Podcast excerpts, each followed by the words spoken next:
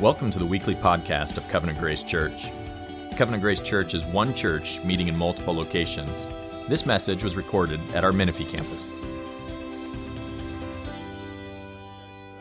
Um, the opening line of that song is actually taken from the Heidelberg Catechism, fifteen sixty-three, and it says, "What is your only comfort in life and in death?"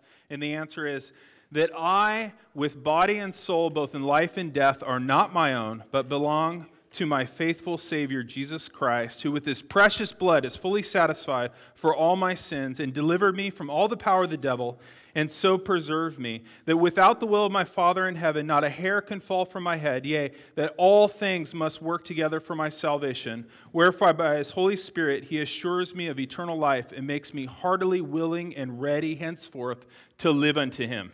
Isn't that awesome? So good. We really appreciate you guys being here. My name's Eric Cobb. We're going to be in Acts one, but uh, first I just want to acknowledge Mother's Day. Um, we're really thankful for all you mothers that are here, and uh, we have some chocolate for you guys, and we got we got you guys the good stuff, and we want you to get a generous portion of it. So they're going to come around. They're going to give it to all the ladies that are here, uh, whether you're mother or not. We're going to give them all the ladies, but we're thankful so much for you and um, what you've done and the sacrifices you make and the sanity you've lost, um, the, uh, the the years that were taken. It's we know that it's a it's it's a it's a labor of love. And what's really cool is you look in the in the Bible, and God's called Father, but He's also in some ways shown to uh, to mother His people. You think of Jesus, and He's He's outside Jerusalem, and He weeps over Jerusalem. He says, "How I long to gather you as a hen would gather chicks under her wings." Or in Isaiah, when it talks about, "Could a nursing mother forget her child? So I can never forget you." And and and you guys, mothers, image forth God in a way that's special and different than fathers, and we're so thankful. And I think also this is like a Mother's Day sermon. Uh, in the New Testament, when when Paul talks to Timothy, and Timothy apparently didn't have his dad or didn't have a believing dad, and it says that his mother and grandmother, Lois and Eunice, that they were the ones that instructed him in the things of God and, and brought him to a point to prepare him to receive the gospel when Paul came. And so um, we're super thankful. Let's pray. Father, we thank you for all the mothers who are here. We thank you for our mothers who are not here or or or with you now. And we just thank you for the way that you've made men and women different and complementary, that you've made fathers and mothers different, and that they show us something of your love, Lord, imperfectly but truly. And we're so thankful for that. In Jesus' name, amen. Um, let's look at our scripture here. We're in uh, Acts one. I'm going to read you guys from Acts one, verses one through eleven. It says this: "In the first book, O Theophilus, I have dealt with all that Jesus began to do and teach until the day he was taken up, after he was given commandments through the Holy Spirit to the apostles whom he had chosen. He presented himself alive to them after his suffering by many proofs and appeared to them during forty days in speaking to them about the kingdom of God. And while staying with them, he ordered them not to depart from Jerusalem, but to wait for the promise of the Father, which he said, 'You heard from me. For John baptized with water, but I will baptize you with the Holy Spirit not many days from now.' So when they had come together, they asked him, 'Lord, will this, will, will you at this time restore the kingdom of Israel?' And he said to them, 'It is not for you to know the times or the seasons that my Father has fixed by his own authority, but you will receive power when the Holy Spirit comes upon you, and you will be my witnesses in Jerusalem and in Judea and in Samaria and to the ends of the earth.' And when he said these things, as they were looking, he was lifted up, and a cloud took him out of their sight. And while they were gazing to heaven, as he went, behold, two men stood in white robes, and they said, 'Men of Galilee, why do you stand looking up at heaven? This Jesus who was taken from you into heaven will come in the same way as you saw him go into heaven.'" Let's pray once more. Father, we come before you um, to ask for your Spirit to come and to bless us and to teach us and to show us the glory of Jesus. Father, we pray that you would so magnify yourself here this morning that we would leave in joy and wonder and mission. Lord, we thank you for your word, that you've not left us without a witness to what occurred during these times so long ago, but you've given us a word that we can rely on and know and study and internalize and eat and drink and enjoy. And Father, we pray that you do that for us this morning. In Jesus' name, amen. So this morning, guys, um, is, is celebrates an important anniversary. And the anniversary that it that it celebrates is an anniversary that happened last Thursday, so just a few days ago. And uh, last Thursday was the anniversary of the ascension of Jesus the Messiah. And um, just if you look at verse three, it says that after the resurrection, he was around for forty days, and then he ascended. And I think this is a spot in the timeline we don't remember a lot of times, but Jesus was uh, was born, he became a human, he was born, He he lived a perfect life, he suffered, he died on a Friday, he was raised on a Sunday, and then he was around for forty days, and then he ascended. And a lot of times we don't realize all that happened, and we kind of have a blank after Easter, because that's kind of how the church calendar goes for us, is you know, you stop at Easter, and then you move on, and then he's born again, and you're like, I don't know when he left, or how he left, or, or or in what manner. And so it's really important, guys, that we get kind of immersed in the timeline of Jesus' life, because this particular anniversary passes every year unnoticed. And um, and traditionally, the church would have a, a service or a feast day, usually on Thursday, for this, and maybe we'll move up to feast next time. We're just trying to do service first, and then we'll move up to feast. Feast would be a great idea. And um, and and they would remember it each year, remember the ascension, and learn about the ascension, be reminded of the importance of the ascension, just like on Easter you're reminded of the importance of the resurrection. And you guys have been trained on that year after year. And there's plenty of material, guys. The Bible's full of stuff about the ascension. I mean, I have like eight hours worth. So I hope you guys are comfortable. We're going to do like eight hours. It's going to be awesome. Yep. So uh, Kenny's like, no problem, go for it, you know. Uh, we don't actually have the school for that long, so I'll, I'll cut it short. But we want to immerse ourselves in the timeline. The other thing we're going to add, so we're going to do this as a as a regular occurrence every year. And then the next thing we're going to add is next week is the anniversary of the of the uh, of Pentecost. So it's fifty days, right? So that would be um, next Sunday. So we'll have Pentecost Sunday. But what is the ascension? Well, the text puts it pretty simply. It just says that while they were watching, in verse nine, it says, he was lifted up and a cloud took him away. And it's kind of hard to know what to do with that. And I think that's part of the reason maybe we've dropped Ascension Sunday is, you know, we don't really know what to do with this. And I think the apostles weren't really sure what to do with it either. Look at verse ten. It says, and while they were gazing into heaven, he went, and behold, two men stood in white robes. And they said, men of Galilee, why do you stand looking up into heaven? This Jesus who was taken from you into heaven will come back the same way. It's kind of funny, you know, they just watched, you know, their, their master is sitting there, they're just hanging out, they're talking, and then it's not an explosion, it's not fog, it's not trumpets, it's like he just goes up. You know, he just goes up. It's there's very little fanfare, but I mean, do you need any? That's pretty remarkable. He just goes up. And then he disappears into the clouds, just kind of the way a balloon would disappear. In fact, when I did children's ministry and we talked about this, I got a balloon for him and I said, hey, you know, we're going to talk about the ascension, and we just watched it go up and whoosh, gone, you know? And that's the way Jesus did. And it's hard to know what to do with that. The angels are getting to the fact here, you know, it sounds kind of funny though. They're like, what are you looking at? It was like a guy just ascended. You're like, this is a big deal. But what the angels are getting at is, why are you inactive? The ascension should stir you to excitement and joy and action. It shouldn't leave you standing around looking up, right? And and later on, they actually did have the right reaction to it. Luke wrote about the ascension twice. He wrote about it in the book of Luke, which he wrote, and in Luke, the Gospel of Luke. And if you look in chapter twenty-four, it says how they left the place. It says in Luke twenty-four fifty-two, it says, and they worshiped him and returned to Jerusalem with great joy and were continually in the temple blessing God. So it created joy, it stirred them to mission, it got them excited, it got them to worship. And that's what I'm praying would happen this morning. That we would go from a stage of like not even knowing what the ascension is about to maybe looking up at it and seeing it to being sent away in joy and worship and mission. And so what changed the apostles? Why did they go from just staring up to being filled with joy? They came to understand what the ascension was about.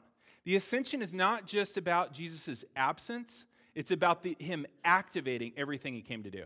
The ascension is the activation of everything he came to do. It, it's like in his first coming, he packed the place with explosives, and as he ascended, he lit the fuse.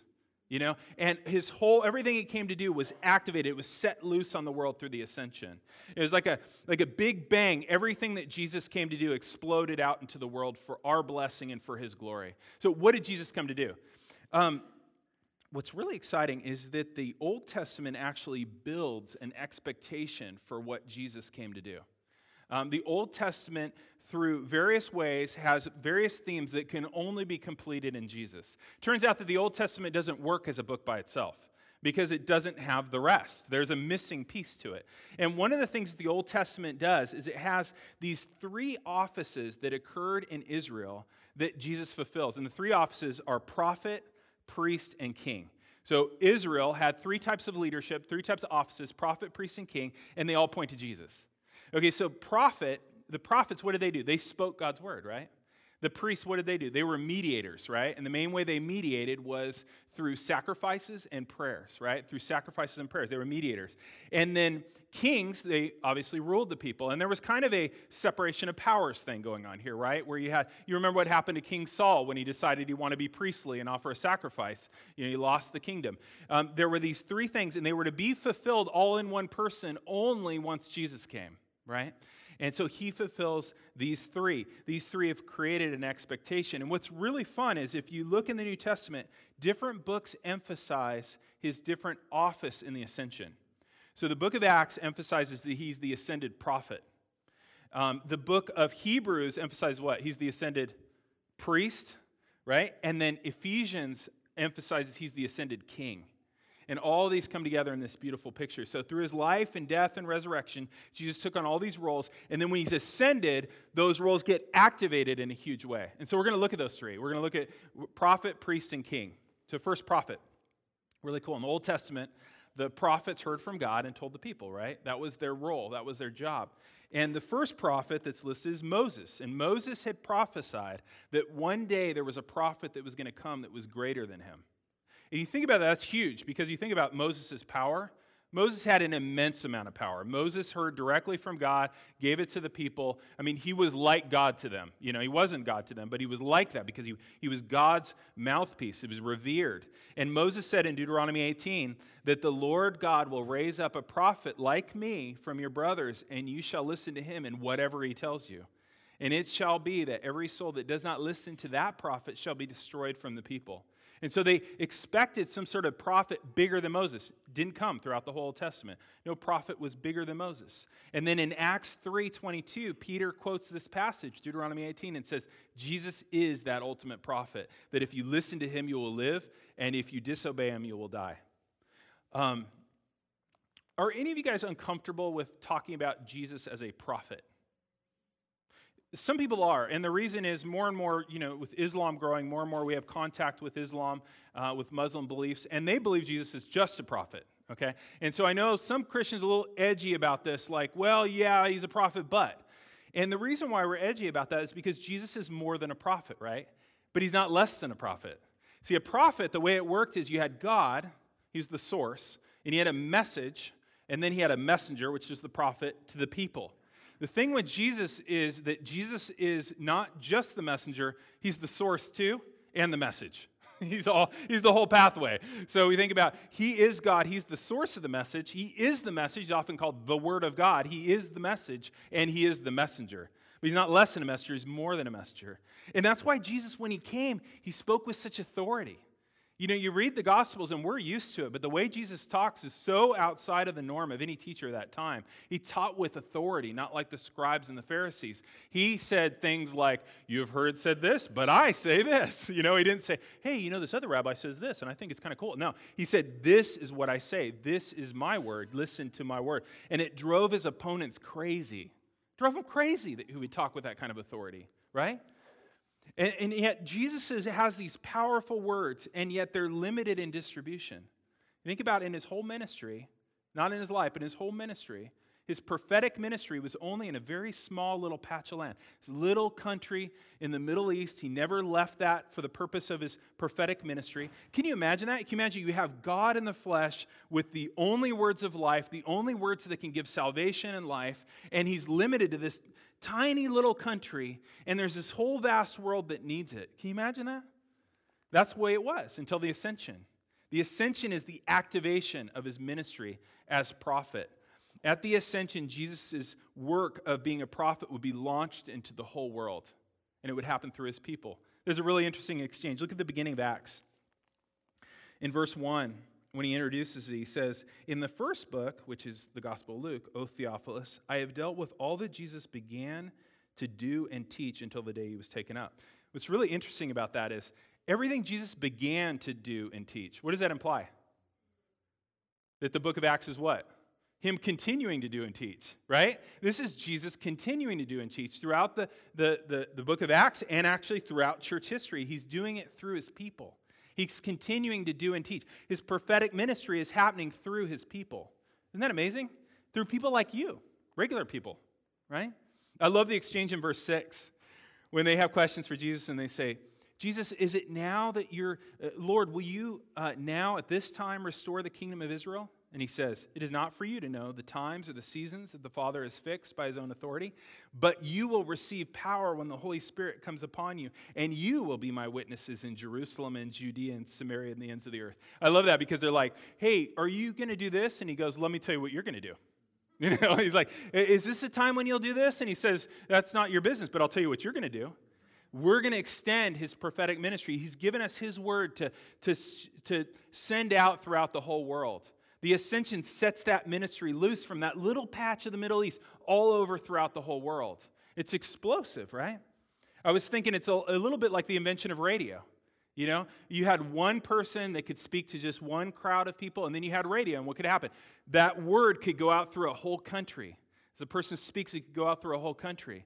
And um, through all these tiny speakers all over the country, you could hear that one speaker. That's what happened at the ascension. Is that Jesus has gone into heaven and his word has gone out through his people, and now Jesus is able to be heard throughout the whole world through millions of tiny speakers, his people. Isn't that awesome? You see the wisdom of it? You see how um, him ascending caused his prophetic ministry to, to fire out through the world. And it has fired out through the world. Um, we're really good, and I think it's a, I think it's probably from our heritage, from being based on uh, a Jewish way of thinking and now a Christian way of thinking, but we're super good at beating ourselves up and talking about how horrible we've done things, okay? And that's pretty much the Old Testament does that all the time, you know? We're horrible, and here's what we did, and we were terrible, and we didn't do what we needed to do, and we're good at doing that too. But guys, even with all our bumbling, and we have done a lot of bumbling, we've done worse than bumbling, look at how the gospel is spread throughout the world. I mean, there are still unreached people groups. Um, there are places that we need to reach with the gospel, but it's amazing, guys, when you think about that Jesus in this small little place in the Middle East, after he ascended, the gospel goes everywhere. And the gospel expansion is taking place big time in Latin America, uh, in Africa. They say by twenty fifty, like four out of ten uh, Christians will be in Africa, actually. Um, throughout Asia, you see the gospel blowing up. You think about, like, Holly was with us last week and what's happening in Cambodia, and you think about uh, Lauren, and she's desiring to go to the Middle East. Um, Gospel is spreading with great power because Jesus is the ultimate prophet, and through his Spirit, he is sending us out. And all we're called to do is be faithful little speakers, right? Like that radio example. All we're called to do is be faithful little speakers. And, and why does it work this way? It works this way, guys, because the power is not ultimately in you, and the power is not in me. The power is in God's word, because Jesus is that ultimate prophet, and his word has power. Listen to how Luther described the power of the Reformation. I love this. So Martin Luther, fifteen hundreds, the Reformation, just the gospel spreading like crazy. This is how he described the power behind it. He said, "For the for the word created heaven and earth and all things. The word must do the thing, not we poor sinners. In short, I will preach, teach, and I will write, but I will constrain no man by force, for faith must come freely without compulsion." And then he goes, take myself for example. I opposed indulgences and the Pope, but never by force. I simply taught, preached, and wrote God's word. Otherwise, I did nothing. And then while I slept or drank Wittenberg beer with my friends Philip and Amsdorf, the word so greatly weakened the papacy that no prince or emperor has ever inflicted such losses on it. I did nothing. The word did everything. Did you love that? He preached the gospel, and then he took a nap and had a beer and watched it happen. You know, it's like that's the way he describes it. You know, so we don't need to venerate him. God's word is powerful.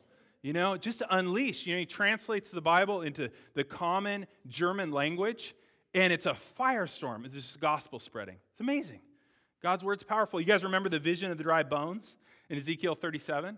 I love that. I love that vision. It's really cool. It'd be a great one to, to preach like around Halloween or something, you know. But um, it's this... It's this, um, he gets this vision that he God takes him out in a valley, and there's all these dead bodies, but they're bones. They're bones, and they're dry. He said they're very dry, right? So there's no life in these bones, right? And um, and he's asked by God, like, Son of Man, can these bones live? And he says, Lord, you know. And he says, prophesy over the bones. And he does. He prophesies over the bones. And then there's this really amazing scene, you know, this is a vision, where the bones start clanking together, you know, and assembling themselves. And then their sinew, the little, you know, uh, tendons and ligaments start hooking it up. And then their skin. And then, but there's no life in them. And then he prophesies over them again. Then life comes in them. And it's a great big army of living people from dry bones. That's what God's word does to people spiritually, guys. Dead, dry-boned souls hearing the word of God and coming to life. That's what God's word does. Jesus has ascended and has unleashed his word in the world. All we're called to do is repeat it. And guys, by the way, that's our plan as a church. I don't know if you've noticed, but we're not super savvy with our planning. Um, it's we. This is all the chairs we have, by the way. Um, so there you go. But uh, but we don't have like this amazing mastermind plan. What is it? It's it's like Luther's plan. You know, put the word out. God's word changes lives. You guys know that. You guys have experienced that. You guys have been those people where you're like not real interested in the Lord. Maybe you didn't hate, feel like you hated him, but you certainly weren't interested. Went about your business. You heard God's word, and then all of a sudden you're like going to church, and you're like, when did this happen? I never said I was going to want to go to church, you know? And you've got a Bible, and you're you're you're learning about God's word, and it, it's alive to you all of a sudden. What happened? It was the Spirit of God through the word of God. It's amazing. And, and and so I want to ask you, though, this morning, have you heard the rebuke of the of the angels in here? Why do you stand looking up? You know? Why do you stand looking up when you hold this word in your mind, in your hands? You have the word of Jesus. And you know that anytime you share the word of Jesus with a lost person, it's Jesus speaking to them. It's no different than Jesus speaking to them. Isn't that amazing? You have his words. You're the speaker. Do it. Okay, so the ascension shows that Jesus is our prophet. Secondly, the ascension shows that Jesus is our ascended priest. I like this one. Uh, Jesus is our ascended priest. Priests acted in the Old Testament as mediators, and they did two main things. They did praise too, but sacrifice and prayer. That was their big thing, sacrifice and prayer. And they were mediators, meaning you have sinners here, you have a holy God here, and you have a person that's a go-between, a mediator between them. And the Old Testament history was very clear that you cannot come to God without a mediator. That's exceedingly clear. Remember Mount Sinai? They go to Mount Sinai, and there's like lightning, and it's crazy, right? This mountain. And, and he tells Moses, he says, tell the people not to come near the mountain or they're going to die. Tell them to make sure their animals don't come near the mountain because they're going to die. Everyone's going to die that comes near the mountain. You know, it's kind of clear. It's like, okay, well, God's redeemed us and everything, but we can't go near him. Obviously, Moses will go up. He'll go up and take care of this. And then he comes down, and he's like got this shining face thing. It's crazy. He's all lit up from being with God, and they don't even want to see that. They're like, put something over that. Like, we can't even stand to see the glory from you being with him. And then a little later, if they didn't get the point, there was the te- tabernacle and the temple system, right? And so you had two main spaces inside. You had the courts, but then you had the temple. You had the holy place. Only priests could go in there. Not any normal guy could go in there. And then you had what? The Holy of Holies, right? And only the high priest could go in there. And he could only go in once a year. And he had to do it quick, right? Like, because he wasn't really welcome in there. He had to offer sacrifice for his own sins and the sins of the people. And it wasn't something where you hung out and kind of had a quiet time with God. It was like, you got your business done, offer the sacrifice, pray, get out of there. You could die. And there's tradition that, like, they tied a rope around their legs, put a little bell, the little bell stops jingling, and they, like, drag his carcass out. We're going to need a high priest, you know, that kind of a thing, right? It's scary. What's the message? The message is access denied. God's presence is not somewhere you can just waltz right into and, and be welcomed. The ascension, guys, though, shows that there is one man that could just shoot right on up into the Holy of Holies, the real one, the one in heaven. You know, the book of Hebrews talks about how They were very detailed in the Old Testament. You ever read the detail of, like, you know, your Bible reading plan, you get in the part where it talks about the tabernacle and all the furniture and, you know, the pomegranate things and all this stuff, right? Lots of decor. You're like, kind of like, wow, I don't need to build one. I'm not really sure why this is in here. Well, the book of Hebrews says that that was the reason why it was so detailed. In chapter eight, verse five, it says that it was a, a copy of the true Holy of Holies in heaven. And so you need to make it all detailed exactly the way I say, because this is a copy. It's almost like a, it's like a toy, you know, a toy model of something in heaven where God really was. And you think, if a human being couldn't go in the model of it, no human being can go in the true Holy of Holies in heaven, the true presence of God. But Jesus did. Jesus in the ascension, when they watched him ascended, one thing that said is that Jesus himself, this man, was welcome in the very throne room of God. And you know what he did in there? Lived there. Lived there for like one thousand nine hundred eighty-five years he's been in there, right? He didn't have to scurry out or anything like that. He's comfortable in there. You can be in there. He's welcome there. He's welcomed in there as our high priest, as your priest. Your priest is in the very presence of God. That's what the ascension teaches us. Because he's made the ultimate sacrifice. In Hebrews one three, it says, after making purification for sin, Jesus sat down at the right hand of the majesty on high. Isn't that amazing? The ascension shows us that Jesus went in there and sat down. You know, when you read all those descriptions of the tabernacle and what was inside, there's all kinds of furniture, right? There's like table, and there's like a basin, and there's all this other stuff. You know what furniture is not listed in there? A chair. There's no chair in there. You don't go in there and sit down. And you also don't go in there and sit down because the work of a priest was never done. These jokers keep sinning. You know, you go in there, you offer the thing, you got it done. It's immediately not done. Had to go over and over and keep offering and sacrificing. There was no chair in there. But Jesus has seated now in the true Holy of Holies because his work is done. He did it once and it's done. One death for your sins. Nothing for him to add. He doesn't need to touch it up. You know, you had a bad week, you fell into sin. He doesn't go like, oh, well, we better touch that up, you know. No, it's a once and for all thing. And if he doesn't have anything to add to it, you don't have anything to add to it, right? With your religious deeds, it's like, oh, I'm going to add this religious deed or that religious deed, or maybe my Bible reading plan is my thing, you know? If I really keep faithful on this, and that adds a little bit to what he did, it's done. If he doesn't have anything to add, you don't have anything to add. There's nothing to add to it. He is seated to show that it is finished. Um, theological term for that is session. So it's always fun to know these, right? So have you ever heard the states of Christ? The states of Christ are, there's this pre-existence before he became a man, eternal Son of God, um, true God, but without a body. Incarnation, then there's there's there's three stages of his humiliation. There's his incarnation, there's his suffering, and there's his death. That's his humiliation. Then there's four parts to his exaltation. There's his resurrection, his ascension, his session, and his return. Isn't that cool? His session. It's he's seated at the right hand of God the Father. And, and, but you know what's interesting? I was reading through Hebrews this week, and um, though he's seated, he's not inactive. What's he doing? Yeah, because that's the other part of being a priest, right? He already offered the sacrifice. Doesn't need to do that again. He's done that once. Now he's doing the other part of being a, uh, a priest, which is he is interceding. He prays for you. He prays for every one of you who trust in him. For every one of you that Jesus is your priest, he prays for you by name, personally, all the time. Hebrews seven twenty-five, check this out. Jesus is able to save to the utmost all who draw near to God through him, since he always lives to make intercession for them. That word intercession means prayer. He lives for it. You have people that are like, hey, you know, you mind doing this for me? Oh, yeah, no problem. Oh, I really appreciate it. No, no, I live to do that stuff. He lives to pray for you. He loves it. He prays for you constantly, all the time. There's a, a pastor that I really love from the eighteen hundreds. His name is Robert Murray McChain. He only lived to be like thirty. He was very sickly and died, I think tuberculosis or something. But um, he said this about this verse. He said, if I could hear Christ praying for me in the next room, I would not fear a million enemies. Isn't that true? Can you imagine? I mean, John seventeen is kind of a picture of that, right? Of what he prays for you. Or some of the prayers of Paul are kind of the prayers that he would pray for you. If I could hear Christ, imagine that. Imagine you just like, you know, thin walls, you know, and you're hearing it.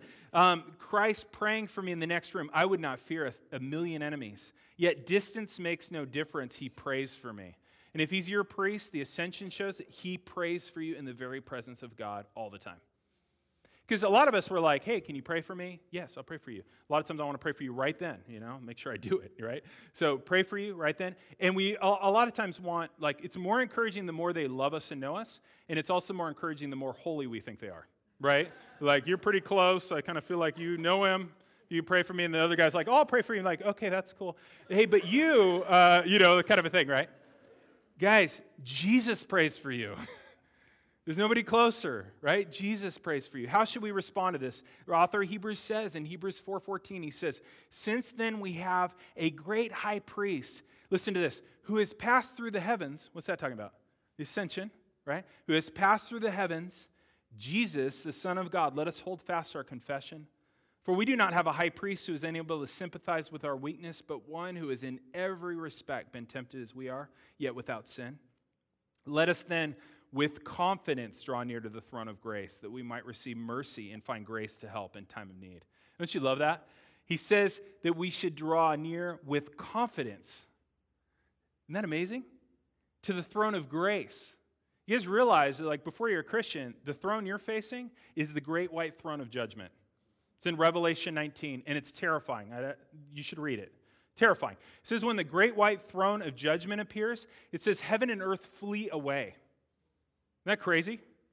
And it's like it's like a place with roaches. You turn on the light, and the roaches scatter. The whole created world flees when the throne comes. Nowhere to hide, right? It's just you and the throne.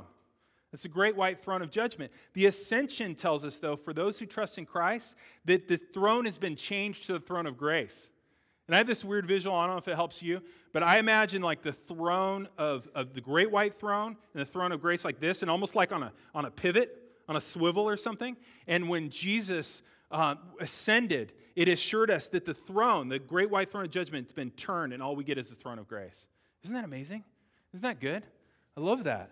And so we should approach him boldly. When should we approach him boldly? Is it when we feel like we kind of had a good week? We kind of been real good? No. What does he say? He says to find mercy and grace. When do you need those? When you're sinning, right? In time of need.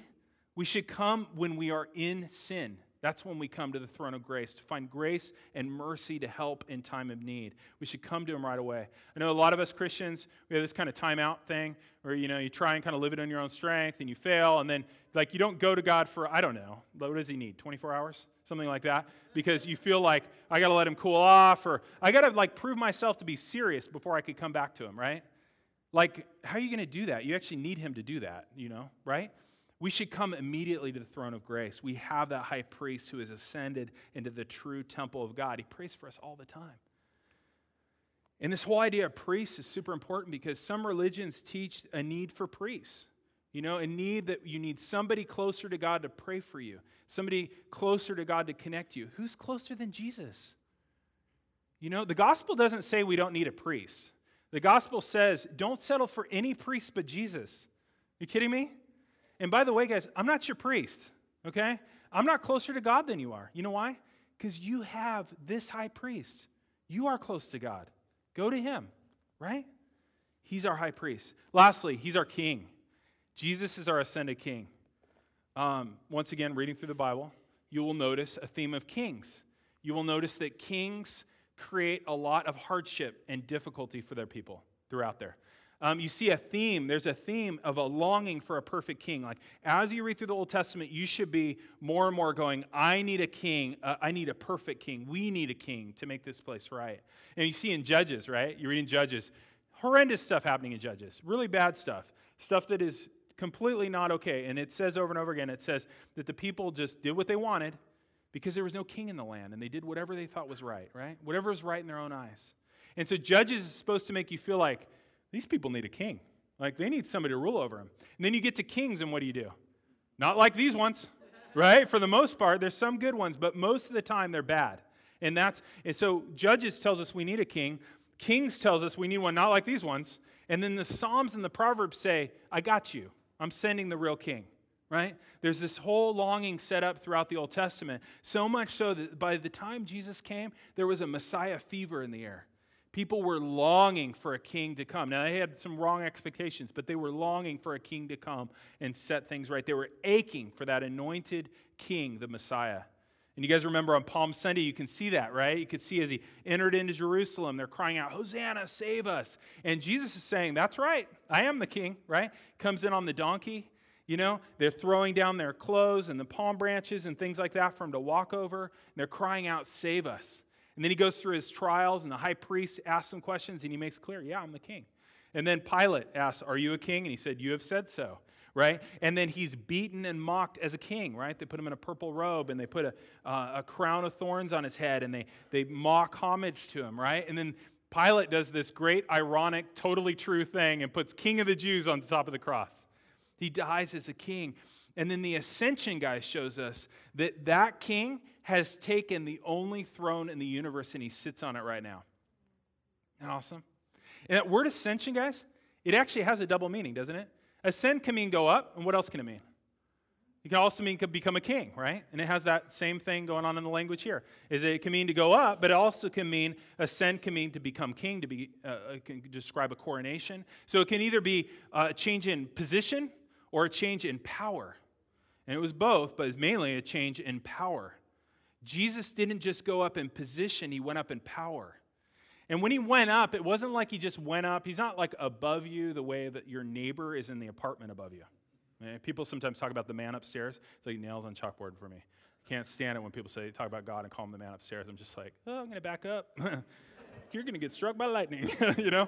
Like, I just, ugh, it bothers me. But he is not above us the way your neighbor is in the apartment above you. You know why he's above you? He's above you in the way an author is above the characters he's written into a novel. He's above you like that. He's sovereign and in control like that. And for a time, God himself wrote himself into the story, right? He became a real human being. He remains a true human being. And then he ascended and went up to his place of power again. And that's why, you know, the first Russian cosmonaut, he went up there and he's like, I went up there in space and I didn't see God. You know, he's having this idea of just up. When he ascended, it's about power. There's not a place to go look for him up. He's actually not in the created realm in the same way that he was physically. And I can't describe all this, and there's probably somebody you read that can, but um, it's like a different dimension or something. Um, when you, it, but I don't believe he's far either. I mean, when you look at the thing with Stephen and he's being killed, and it says heaven opened and he could see Jesus, and I'm assuming like that was pretty close that he could make out that he's looking at Jesus. So somehow God is able to open the division between heaven and earth at will, um, but he went into the very throne room of God. And, and it doesn't look that way from the apostles' point of view, right? They just see him, he goes up in a cloud, and he's gone, right? Um, it, it, we don't see it from our point of view what was exactly happening. We don't see the coronation party, right? Um, how many of you guys have been to Carlsbad Caverns? Carlsbad Caverns? I think we should all take a field trip. Um, I actually haven't been there. But Carlsbad Caverns is interesting because I've seen pictures of it, and you look at the outside of it, and it just looks like a cave, right? If somebody found it originally, you know, somebody did find it originally, there would be just like a cave, no big deal, right? What happens when you go inside? You go inside, it's massive and gigantic. There's stalactites and there's stalagmites and there's pools of water and weird colors and all this stuff going on inside. It's amazing, right? The, the big room there is four thousand feet long, six hundred twenty-five feet wide, and it has two hundred fifty-five foot ceilings. How high do you think this ceiling is? What do you think? You... twenty. She does commercial real estate. She's like, I know exactly how high it is. So this is twenty. So we're talking like twelve times the height of this ceiling, okay? And inside there's thirty miles of this that they've explored, and then there's more miles of it that they haven't. But see, the thing with Carlsbad Caverns is what you see depends on what side of the opening you're on. If you're on the outside and you see just the cave, you're like, oh, cave, no big deal. You're on the inside, you're like, this is amazing. It's the same with the ascension. They were on the outside. They just see him whisk away in a cloud. They don't see what's going on on the other side, right? They don't see the inside of what happened. What if we could have seen from the heavenly side? So he goes through, you know, goes through a portal or whatever, and then he's in heaven. What if we could see it from that side? What would that be like? You know what? Daniel actually got a preview of the ascension in chapter seven, and he actually got to see it from the heaven side six hundred years before it happened. It's really cool. Let me read it to you. This is what he saw. This is what you would have seen if you were on the heaven side when Jesus returns from earth, taken to the cloud, and pops in on the other side. This is what he would have seen. He, D- Daniel says this, I saw in my night vision, and behold, with the clouds of heaven there was one like a son of man. And he came to the Ancient of Days, and he was presented before him. And to him was given dominion and glory and a kingdom and all peoples and nations and languages that they should serve him. His dominion is an everlasting dominion, which shall not pass away, and his kingdom is one that shall not be destroyed. Isn't that amazing? Wouldn't that have been amazing to see? It would be amazing to see, and you think like, okay, wait, Jesus receives dominion and glory and kingdom. Didn't he have that already? And he did. As the eternal Son of God, he had all those things before he came here. But he's receiving it now as a man. God, Jesus is both God and man, and this is the first time that he was able to sit on the throne of the universe as the God-man. There is a real human man The same man that died on the cross, seated on the throne of the universe right now. Human man. Amazing. Amazing, right? He's seated there, and he has dominion. And from there, he governs every atom and every wind and every life and every power in the universe. He runs the whole thing. Isn't that amazing? And I was thinking about it this week, and I couldn't help but be happy for him. I know that sounds really weird. I couldn't help but be happy for him because I'm like, you deserve this. I mean, Jesus deserves this after all he's been through, living that life for us in our place and dealing with all that. And then the, the, the suffering he endured and the death he endured. And now he's on his throne, and I'm just like, you deserve this. You deserve all glory and power and dominion. You, you deserve to reign in whatever way you want for your joy and glory for eternity. Doesn't he? And he rules for our joy too. It's so comforting to know that Jesus is steering the course of the universe, isn't it? He's steering it. He's steering the course of every human, of every event in history. Um, I don't like letting people drive at all. It's a control thing, I guess. I don't like it. I get car sick, you know? But even if I didn't get car sick, I don't want people driving me, right? Um, I love the fact that Jesus is driving the universe. I just love that. I could just kick back and sleep and rest in it and just trust him with the drive. Can't you?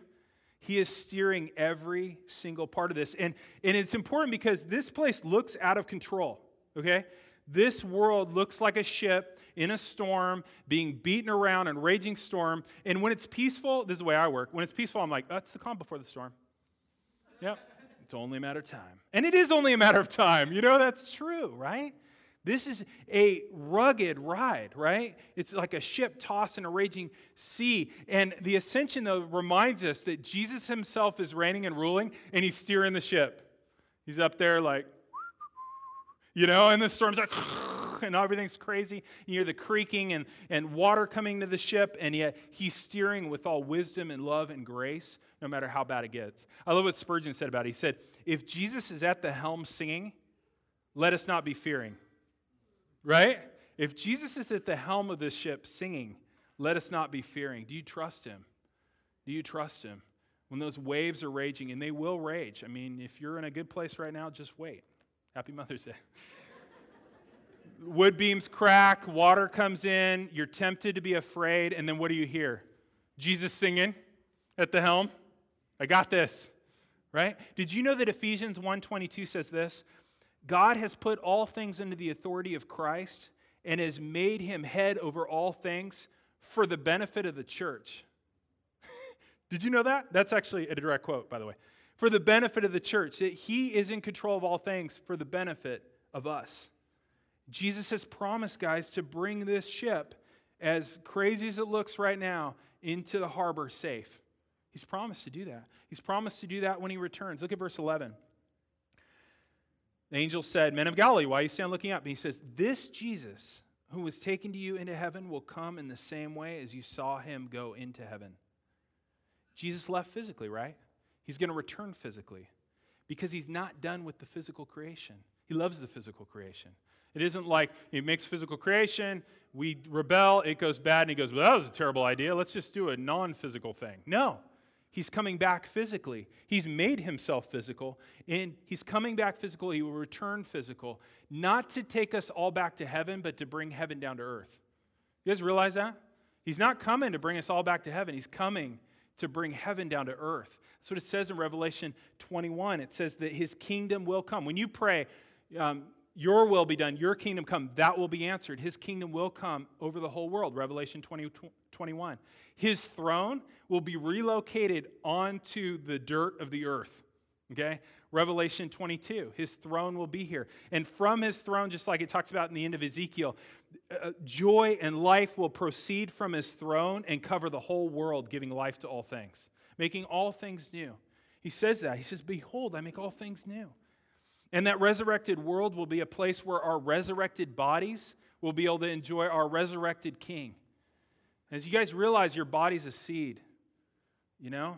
And as we get older, we look more seed-like, don't we? You get real wrinkly and look like a seed, right? Your body's a seed. First Corinthians fifteen says that your body's a seed, and it's going to get planted in the ground. And then when Christ returns physically, he returns to make all things new here. Your body's going to be resurrected and come burst forth from the ground and be made new.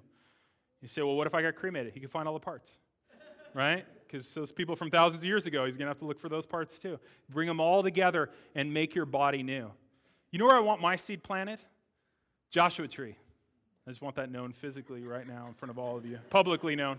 I want it in Joshua Tree, you know? Wouldn't it be a great place to come up out of the ground in Joshua Tree? I was reading this book really recently called Gilead, and there's an old preacher named John Ames, and he's in his seventies. He's dying. He's writing letters to his, his son, and he says this about the town they live in. He says, this whole town does look like whatever hope becomes after it's become a little weary. And then wearied a little more. But hope deferred is still hope. He says, I love this town. I think sometimes of going into the ground here as a last wild gesture of love. Isn't that cool? He talks about being buried. He goes, I think going into the ground here in this little town is going to be my one last gesture of love. And he says, I too will smolder away the time until the great and general incandescence. I love that he calls it. He calls the resurrection the incandescence. It means light, right? And when the lights come on, he's like, I'm going to smolder away until I come forth in the great and general incandescence. Can you imagine that? Can you imagine all of God's people, you know, coming forth from the ground and being made new in the general incandescence?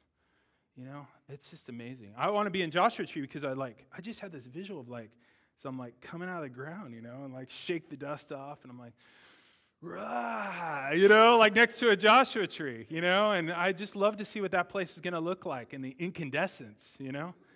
That's awesome. How can we know that we have that to look forward to? It's all about your relationship to the prophet, priest, and king, right? Is he your prophet? Is he your priest? Is he your king?